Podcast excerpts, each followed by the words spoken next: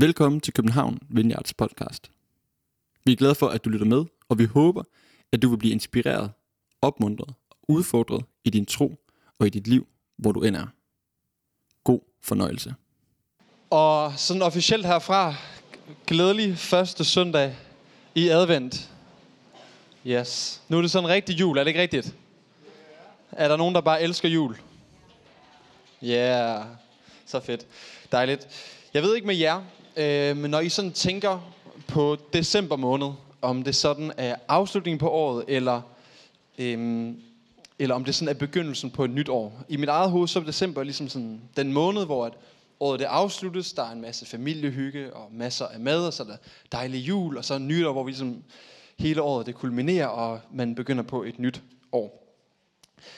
Men i kirkens historie, der har man faktisk i mange århundreder tænkt det lidt anderledes. Netop at det nye år, det begynder i dag, den første søndag i advent. Der siger man, at det faktisk er kirkens nytårsfest. Så fordi vi er i kirken, så vælger jeg i dag at sige godt nytår til jer øh, alle sammen på denne årets første dag i kirkeåret. Og øh, hvorfor er det, at man tænker, at det er et nyt år, som begynder lige i dag, her første søndag i advent? Det er fordi, at det er, den, det er et tidspunkt, hvor vi begynder at se frem. Vi begynder at se frem mod, at Jesus han kommer til jorden. Og det, at Jesus han kommer til os, det begynder noget helt nyt. Det er starten på noget, der vender alting på hovedet. Og det er derfor, at vi siger, at med den nye begyndelse, så begynder et nyt år, når vi begynder at have advent og se frem imod det. Selve ordet advent, det betyder ankomst. Hun siger, at det betyder herrens ankomst. Og det handler netop om det her med, at Jesus han kom til jorden. Gud selv blev menneske. Han kommer ind i den verden, som vi er en del af. Han er Gud her på den her jord. Og samtidig så handler det også om, at den Jesus, som kom til jorden, og som gik her og stod op fra døden, og får til himmels, han en dag kommer igen. Det er Guds eget løfte, at en dag, en dag så kommer Jesus igen, og han gør alting nyt. Sådan virkelig nyt. Guds rige bryder fuldstændigt ud. Den nye jord, den kommer. Så det ser vi også frem mod her i adventstiden, at Jesus vil komme igen. Så et spørgsmål, vi måske, måske kan stille os selv her i adventstiden, det er, er jeg klar til at tage imod Jesus som herre, som konge? Er jeg klar til at tage imod ham, fordi han er kommet, og han kommer? Adventen her var oprindeligt, da man sådan begyndte at få det som en del af kirkens sådan, rutine, så var det en fastetid. Og faste der afstår man fra mad og andre dårlige vaner. Og jeg ved ikke, der er noget, man har glemt i hvert fald, for der er ikke meget faste over den øh, jul eller advent, jeg i hvert fald selv holder. Der er masser af småkager og alt muligt, øh, der er lavet af gris. Øhm, ikke meget faste her i julen. Men faste, hele ideen med det, det er at se frem imod det, som kommer. At berede sit hjerte og sin sjæl til at tage imod. Og derfor så tænker jeg, kunne en god bøn for den her jul ikke være, at det kunne handle om at elske Jesus mere, berede en plads til ham i vores hjerter. Jeg gik selv en tur med barnevognen her den anden øh, aften, hvor jeg, jeg gik sådan og bad lidt over, over, hvad jeg skulle tale om i dag. Og den her sætning, den dukkede bare op og kørte rundt i mit hoved. At elske Jesus mere. Må det være vores bøn den her jul, at vi elsker Jesus mere. Og at elske Jesus mere, det hænger også sammen med at få en større erkendelse af, hvem han er. Hvor smuk han er. Hvor god han er. Hvor skøn han er. Og forstå mere af dybden af, hvor god en Gud det egentlig er, vi tror på. Så lad det være vores bøn den her jul. Og jeg har lyst til at læse en øh, salme op fra øh, salmebogen, som øh, er en adventssalme, som jeg selv holder rigtig øh, meget af. Den hedder Gør døren høj, gør porten hvid. Og den går sådan her. Gør døren høj, gør porten hvid. Den ærens konge kommer hid. Han hersker over alle land, og al verdens frelsermand. Jeg, hjertets dør, vil åbne dig. O Jesus, drag dog ind til mig. Ja, ved din nåde lad det ske, at jeg din kærlighed må se. Må det her være vores bøn. Og jeg har simpelthen lyst til at lægge ud med at, at bede en lille bøn allerede nu, øh, her kort inde i prædiken. Og Jesus, jeg beder dig om, at den her jul, den må handle om at elske dig mere. Må vi her i adventstiden opleve, at vores hjertestør står på vid gab for dig.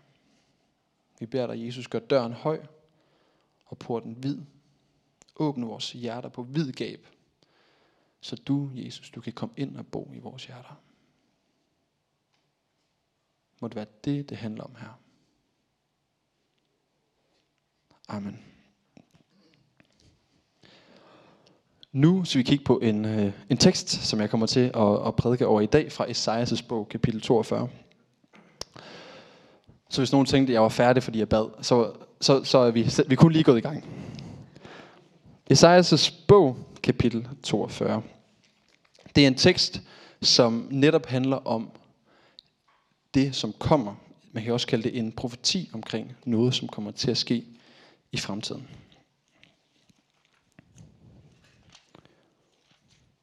Se min tjener, ham støtter jeg. Min udvalgte, i ham har jeg fundet velbehag. Jeg lader min ånd komme over ham, og han skal bringe ret til folkene. Han skriger ikke, han råber ikke, han løfter ikke sin røst i gaderne. Det knækkede rør sønderbryder han ikke.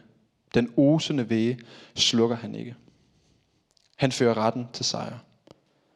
Han bliver ikke svag og knækkes ikke, til han har ført retten igennem på jorden. De fjerne øer venter på hans belæring. Dette siger Gud Herren.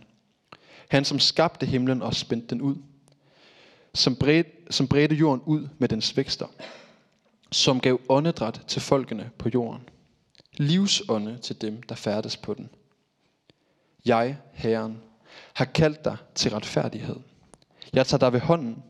Jeg danner dig og gør dig til en pagt med folket, til et lys for folkene. Du skal åbne de blindes øjne, føre fangerne ud af fængslet, og dem, der sidder i mørket, ud af fangerhullet. Jeg er Jave. Det er mit navn. Jeg giver ikke min ære til nogen anden, eller min pris til gudbillederne. Hvad der tidligere blev sagt, det er sket. Nu fortæller jeg det nye. Før det spiger frem, forkynder jeg det.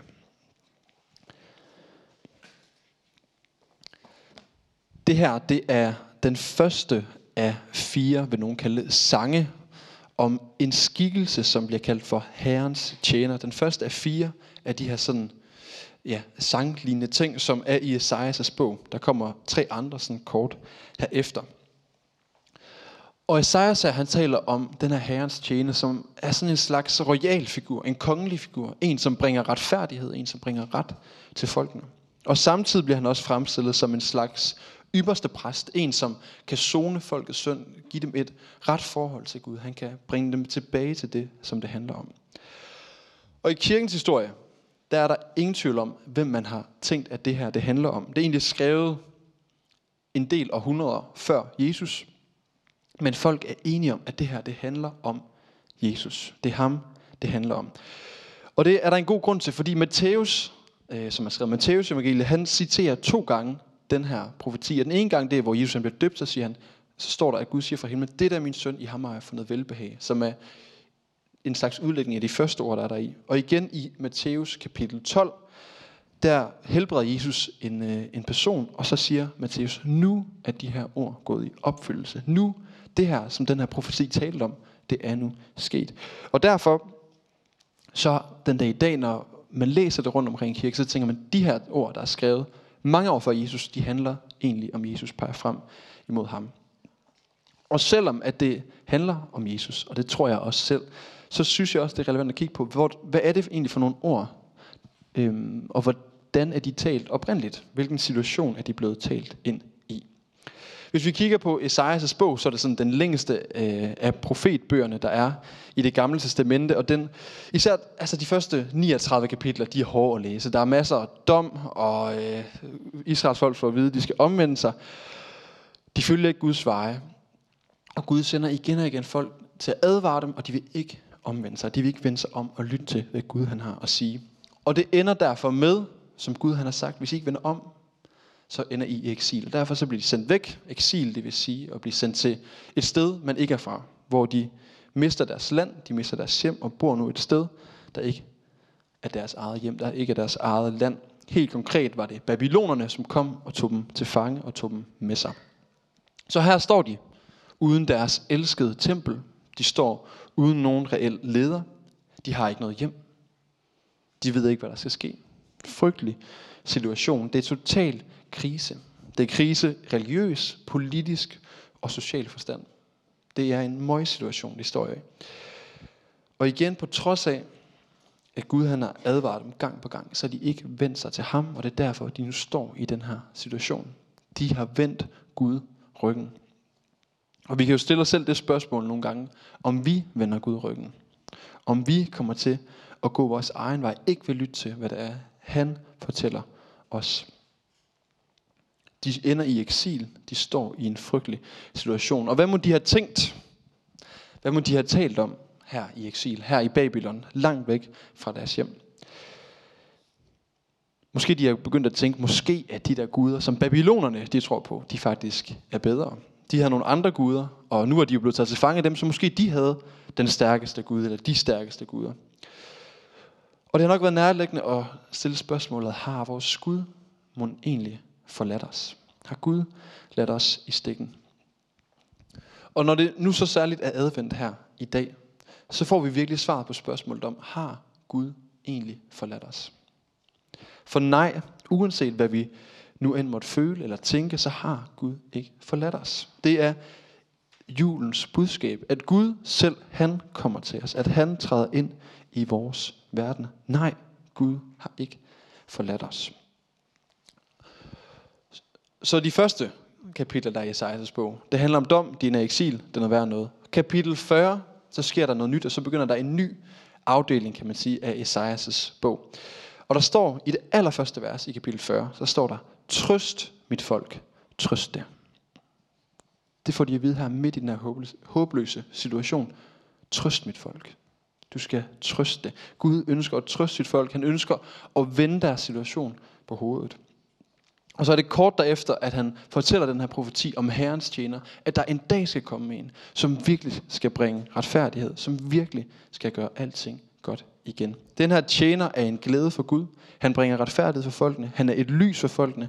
Han åbner de blindes øjne. Han sætter fanger i frihed. Og den her tjener, kan man sige, han er egentlig alt det, som Israel de selv skulle have været. Gud han har sagt om Israel, I skal være et lys for folkene. Jeg har befriet jer. Nu skal I gå ud og gøre det samme for andre. Det var de ikke, og derfor så er det, det sker, at Gud siger, jeg vil selv komme til jer. Han kommer som menneske. Han bliver kød. Han kommer her og går i blandt os. Jesus selv bliver menneske. Så ud fra den her tekst, hvad kan vi så egentlig sige om Jesus? Hvad fortæller det os om ham? Og der er tre ting, jeg har lyst til at hive frem. Det ene det er, at Jesus han er en tjenerkonge, han er en helbredende konge, og han er en lidende konge. For det første er Jesus en tjenerkonge. Jesus han er en radikalt anderledes konge end nogen anden konge. Selve det ord at sige, at han er en tjenerkonge, er næsten en, er en selvmodsigelse, kan man næsten sige. Det hænger på en eller anden måde ikke sammen. Hvordan kan man både være konge og tjener. Normalt er det kongen, der har en masse tjener, ikke kongen, der selv tjener. Men Jesus, som den tjenerkonge han er, så får han de samme resultater som en konge. Han opnår retfærdighed. Han får gjort en masse ting i verden. Men han bruger ikke samme metode som andre konger, som andre regenter, som alle mulige andre med magt. Vi læser, at han råber ikke, han løfter ikke sin røst i gaderne. Og hvordan kan man tænke, kan man få noget som helst ført igennem, uden at bruge sin stemme, uden at råbe op imod det, som er forkert, uden at starte et eller andet politisk parti, eller få en masse følgere til at få ens politiske sag igennem? Hvordan kan det lykkes på den måde? Hvordan kan han bringe retfærdighed uden at bruge et ord? Det er på en eller anden måde så umuligt, det Jesus han gør, at det er så meget smukkere. Han er en tjenerkonge. Han kommer og tjener selv. Han giver sit liv for os. Så er Jesus en helbredende konge. Der står, at det knækkede rør sønderbryder han ikke. Den osende væge slukker han ikke. Det er sådan meget skrøbeligt, det billede, han kommer med her. Et knækket øh, rør, det som jeg tænker, man skal forestille sig, af, øhm, eller det der vil være lidt mere rigtigt at forestille sig af et slags øhm, korn eller et eller andet, der skal øh, en afgrøde, som nærmest bare er kvæst. Man ser den og tænker, der kommer i hvert fald ikke noget godt ud af den her igen. Lad os da bare smide den ud. Hvordan kan det her nogensinde blive lige igen? Og hvordan kan der nogensinde komme liv ud igennem det her igen? Men der står Jesus, han sønderbryder det ikke. Der står om den osende væge, den slukker han ikke. Ja, man kan jo ligesom forestille sig, at vi har nok alle sammen set et sterinlys, så man tænker, det er lige ved at gå ud. Er der ilt nok? Eller, jeg, jeg, har ikke, jeg har ikke så meget forstand på sterinlys. Hvis nogen af jer har, må I gerne komme hen og fortælle mig lidt om det. Men så det, man ved, man skal være lidt forsigtig. Hvis man puster lige lidt for meget, så, så går det ud. Hvis man går lidt for hurtigt forbi, så går den her væge helt ud. Men Jesus, han slukker ikke den osende væge. Og jeg kan ikke lade være med at tænke på, om nogle gange, om vi mennesker kan være lidt for tilbageholdende med nogle gange og hjælpe hinanden, fordi vi frygter, at hvis jeg går hen til det, som er kvæst og brudt, så kan det være, at jeg kommer til at ødelægge det helt. Eller hvis der er en osende væge, nogen der virkelig har det svært. Det kan være, at det jeg gør, det faktisk kommer til at gøre det hele værre. Jeg ved ikke, om I kender til den tanke, at man tænker, okay, det er så sårbart det her. Det er så svær en situation, at jeg må hellere holde mig væk, fordi det kunne jo være, at jeg kom til at ødelægge det. Og det er ikke fordi, at jeg så vil sige, at man ikke kan, kan komme til at ødelægge noget, fordi nogle gange, så kan vi komme til at ødelægge ting. Vi kan måske komme til at puste det der lys helt ud, selvom jeg ikke tror, at det er det, vi oftest kommer til. Men Jesus, og det er måske det, der er pointen her, Jesus, han ved lige præcis, hvad der skal til for at møde os i vores brudthed, i vores skrøbelighed. Han ved lige, hvilken behandling vi hver især har brug for. Lige til hvilken tid. Han ved det, og det er en glæde for ham at komme og hjælpe os. Timothy Keller, øh, øh, nu er han så død, men han var øh, en præst i New York, som øh, jeg har været meget inspireret af. Han har selv holdt en prædiken over den her tekst, og han siger sådan her om Jesus ud fra det her vers. Jesus Christ, this servant, is attracted to hopeless cases. He loves the fragile. He loves people who are beaten and who are battered and who are bruised and maybe don't show it on the outside, but inside they're dying. He knows what to do with them over and over again. The Bible says he binds up the brokenhearted and he heals their wounds.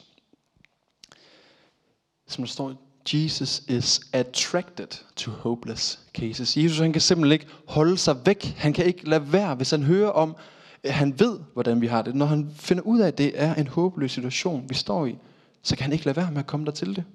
Hvis han ser en osende væge, noget der virkelig er skrøbeligt, han kan ikke holde sig væk. Han vil hen og hjælpe det. Og det er jo netop også en af pointerne i jul. Hvorfor kom Jesus til vores verden?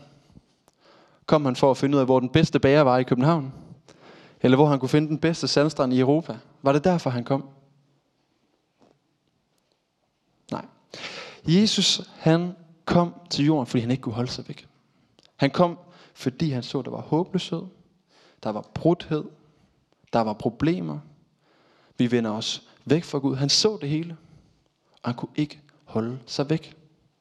Det var simpelthen for attraktivt for Jesus, til at han kunne finde på at blive i himlen, hvor det bare var sikkert og godt. Han måtte komme til undsætning.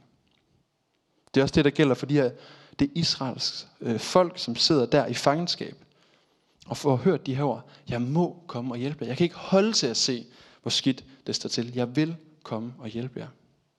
Og jeg kommer selv. Jeg kommer selv og hjælper jer. Det sidste vers, der står her i den tekst, jeg læste op, øh, har jeg lige lyst til at læse igen. Det kan være, at Jan han lige kan finde det dernede. Det er også en hård prøve, jeg sætter ham på. Nå, det er i hvert fald der, hvor Jesus siger, nu fortæller jeg det nye, før det vokser frem. Det her folk i eksil, de har ventet og ventet og ventet, og der er ikke nogen af dem, der har levet til den dag, da Jesus han så kommer til verden.